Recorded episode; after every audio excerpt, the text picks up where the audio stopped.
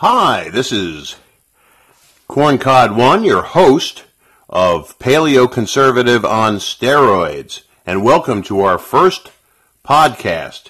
We're going to cover a number of issues, uh, some quite briefly, perhaps more in detail, on this our our first podcast for this uh, new shoe. Let's talk. Let's talk a little bit about American politics. Well, there is this interesting congresswoman named named Maxine Waters, who I think should be given a plaque and uh, some sort of a monetary award by both the Republican National Committee and Donald Trump for helping the Republican Party and President Trump uh, in uh, in staying in power and promo- and promoting them. Because the woman, the woman is, as uh, as Mister Trump said in, in, at a recent rally, that she's a, a, a sixty I Q idiot, and uh, nothing nothing truer was said. I mean, she sounds like somebody who just uh, stepped off a street in Harlem, uh, and she's not very bright, and she says crazy things, and acts like a lunatic. And calls on Democrats to uh, do everything but physically assault Republican officials. Please, please, let this woman run for president against Trump in in twenty twenty. It would be like a dream come true. Because she is obviously not only extremely radical, extremely corrupt, what a flat-out moron. So, thank you for bringing, thank you, God, for bringing Maxine Waters into our into our lives.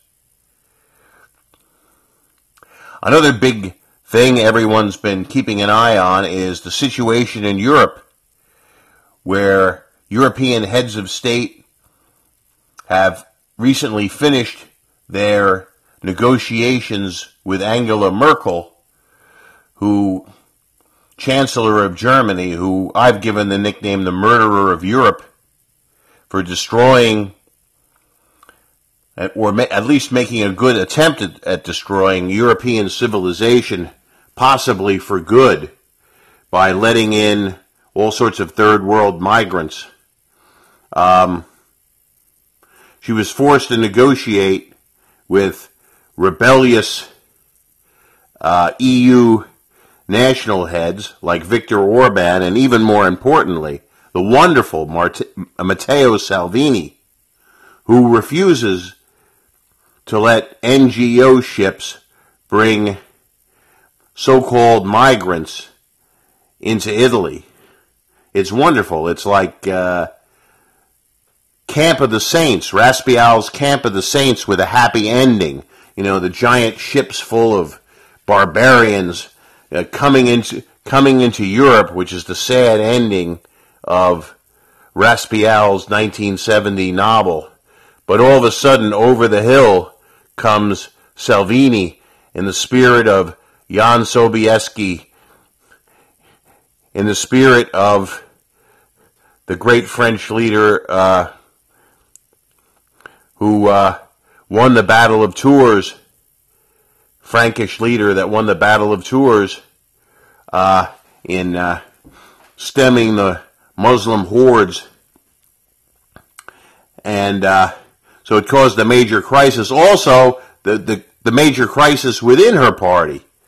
Uh, the, the head of the Christian Social Union, uh, Herr uh, Seehofer, which, who was in her cabinet, and representing the B- Bavarian sister party of her own Christian Social Union, you know, threatens rebellion.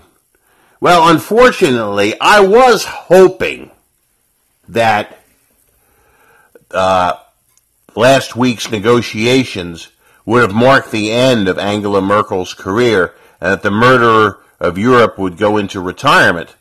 But alas, that has not happened, but she has made many uh, concessions, and also the final agreement that was banged out uh, turned out to be extremely vague. And I think uh, the excellent uh, Prime Minister of Hungary, Viktor Orban, has basically told Merkel that, you know, he's not going to let any migrants in. And Salvini is the de facto leader of Italy, is certainly not going to let uh, any more, at least, uh, migrants brought by N G O vessels into Italy. So, although we didn't get our great victory, uh, we didn't lose Angela Merkel, the cat lady, who uh, never had any children herself, and so she decided that, that the entire continent of Africa should be transfer, trans, transferred to Germany and to other European countries to be her children. The woman is clearly delusional and completely insane. And uh, the sooner she's no longer Chancellor of Germany, uh, the sooner things will get better for the people of that continent. And I can't wait for the day.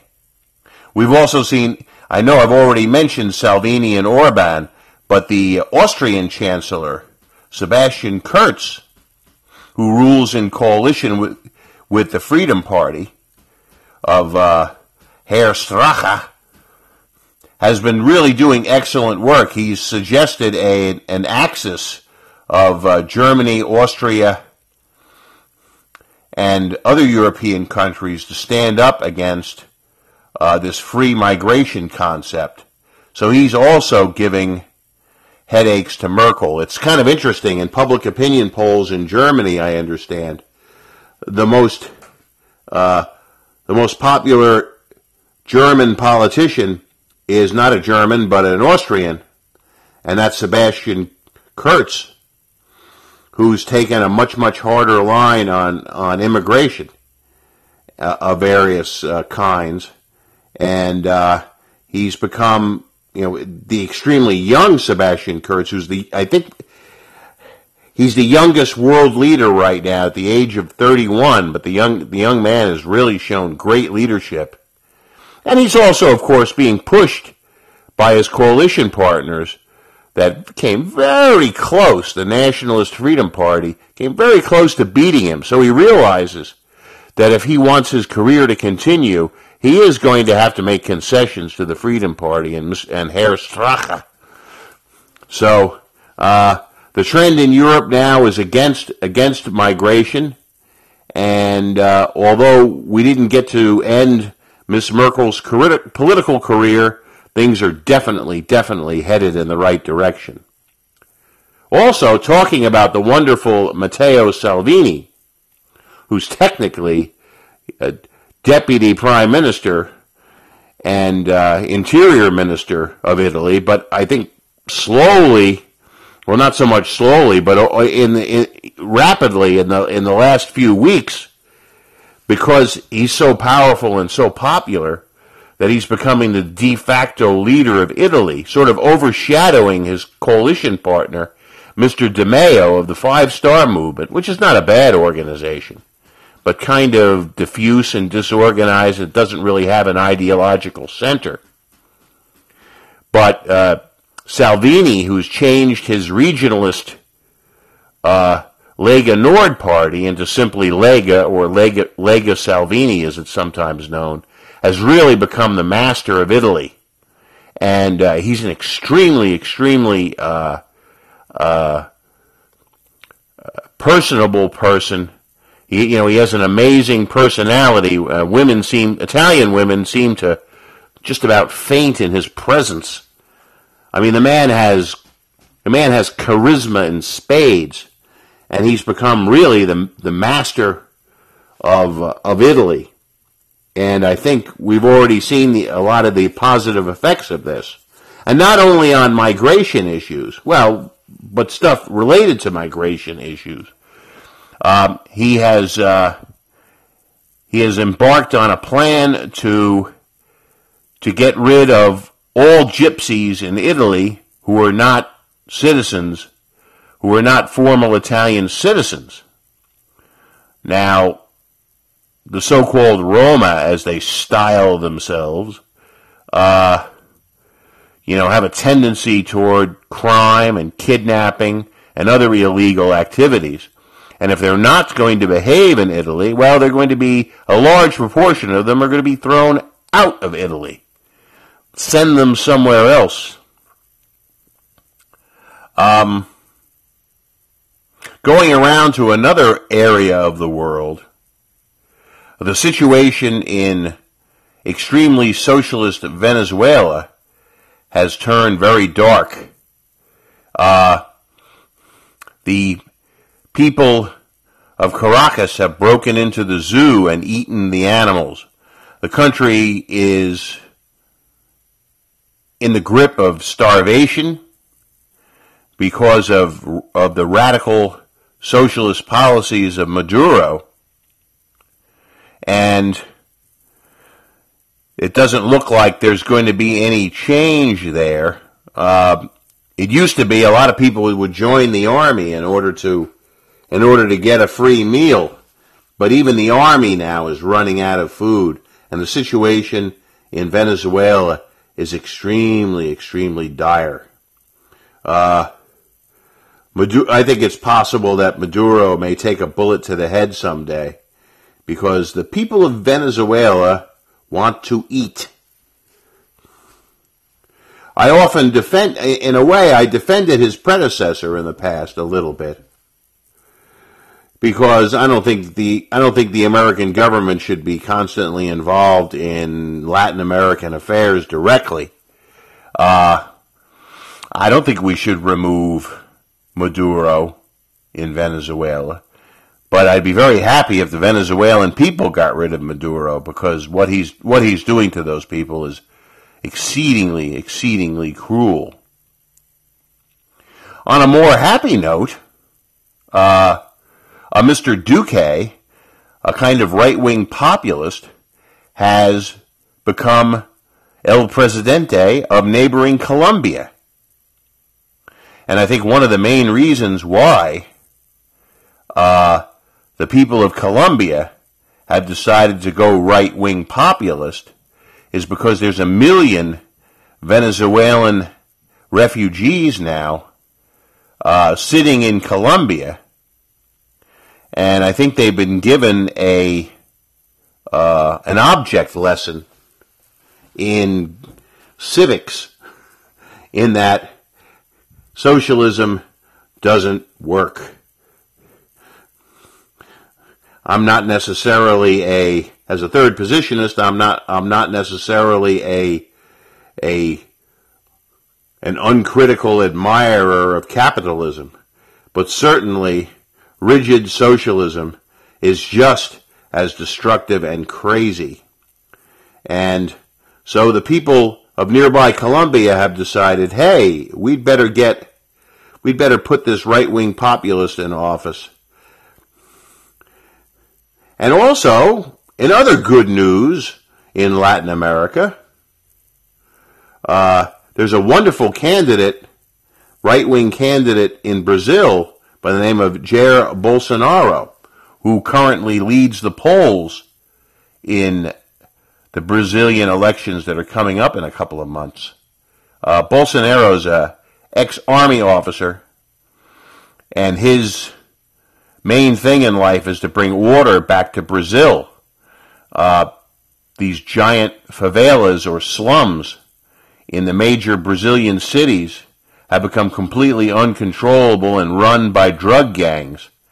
And so Bolsonaro has broadly hinted he's going to use similar tactics to the great Filipino leader Duterte, in that, you know, maybe some major drug dealers will wind up dead rather than uh, having to go through the judicial system. Interestingly enough, Bolsonaro happens to be a good friend of none other than Donald Trump. I hear they have a weekly phone call together.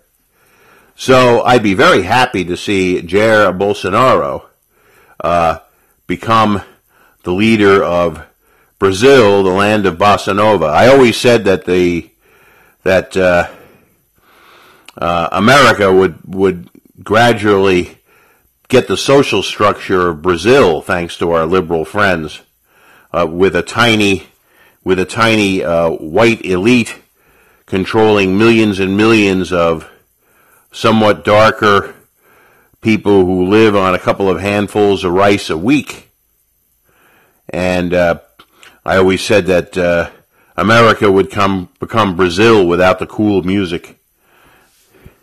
But uh, if uh, Bolsonaro becomes president of the Brazil, I think there might be some hope for the Brazilian people who have had thirty years of uh, basically left-wing governments.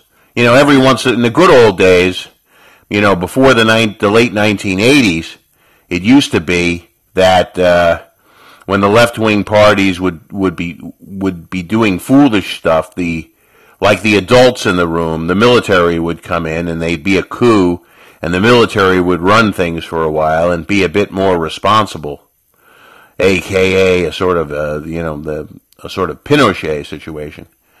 But uh, uh, so I'm hopeful that uh, Bolsonaro uh, will become the next president of Brazil, but it might it might be a little tight. Uh, so I'm not I'm not predicting that Bolsonaro will win. But apparently he's heading the polls, and I'm pretty happy about that. Going back to the United States, uh, you know, suddenly online, on the web, and in a lot of other places, there's lots of Civil War talk.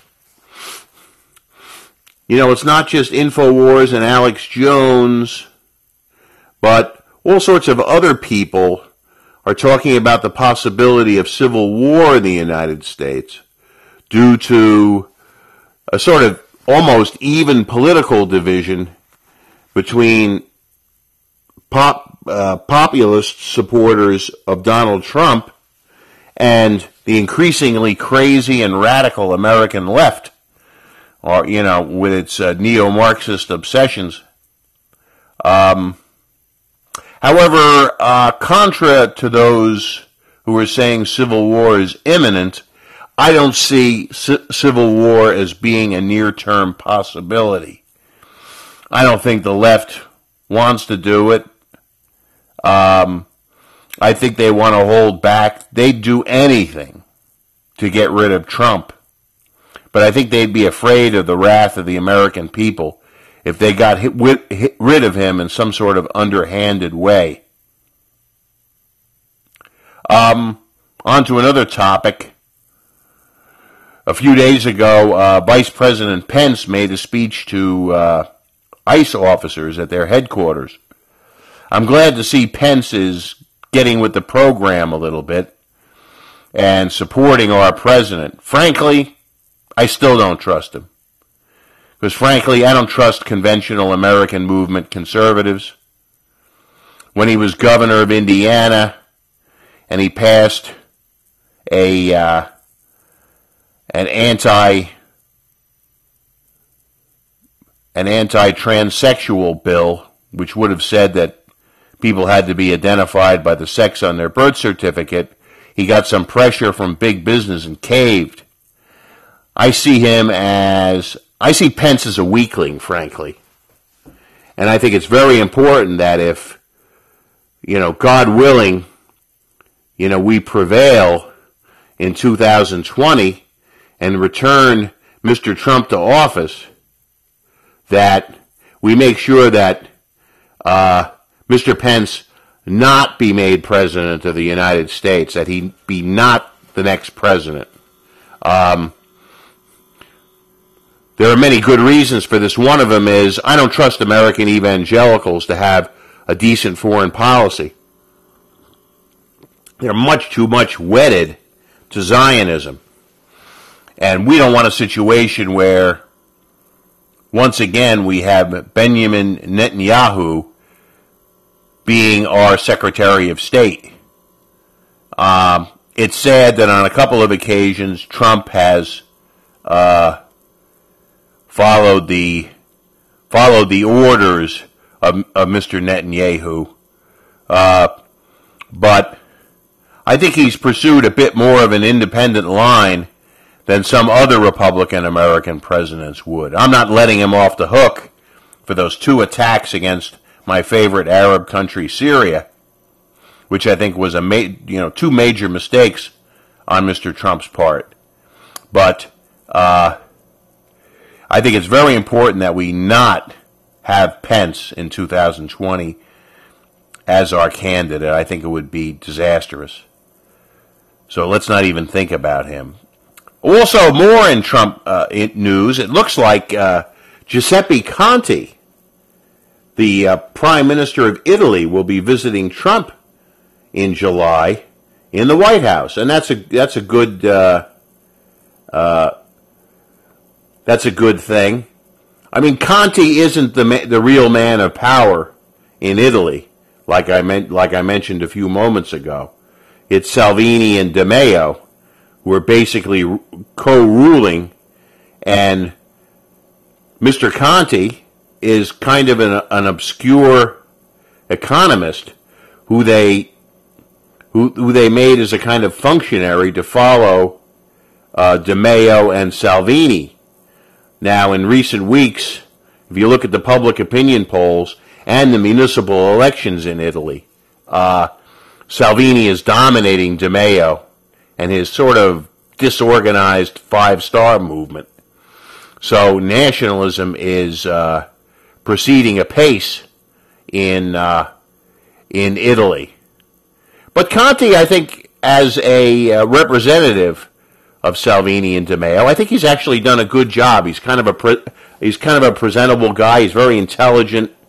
Uh, so even if he is kind of a cat's paw, I think he's done a I think he's done a reasonably good job. He sort of pre presents well. And, well, you know, he's a professor of economics, and so he's kind of an intelligent fellow. And he's gone along, of course, with the anti-immigrant uh, sentiments. So it'll be good to see uh, American and Ita Italo-American relations uh, go, go in a very positive direction, so I'm happy about that. Uh, speaking of American relations with foreign countries, it looks like Uh, Putin and Trump will have a meeting soon, and I'm very happy about that.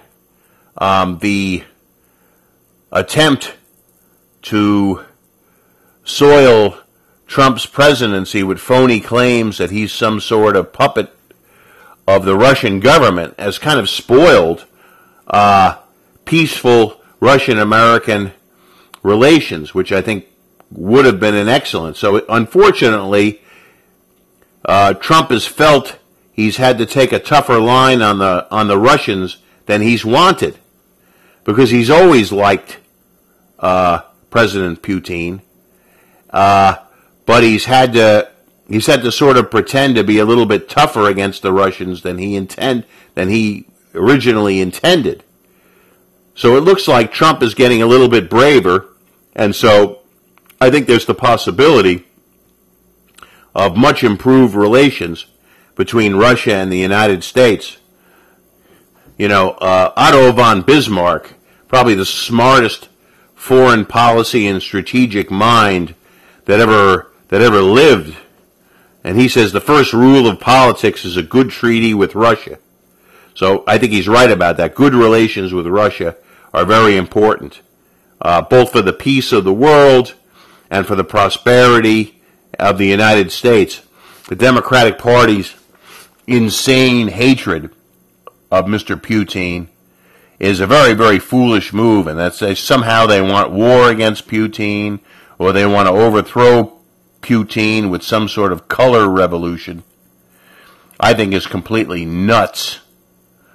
I think they hate Putin because he's re returned Christianity to its pride of place in Russian society. I mean, anybody who's read Russian literature or studied Russian history and culture knows that the uh, that the Russian Orthodox Church, whether you like all the details of its theology or not, you know, is a major part of Russian identity, and and also the fact that Putin has uh, promulgated laws against homosexual propaganda in the schools, I think has made the left completely uh, furious against him, and I think they want to destroy him, if only just for that, which just goes to show how just crazy and off the wall and nuts the left has gone in the United States.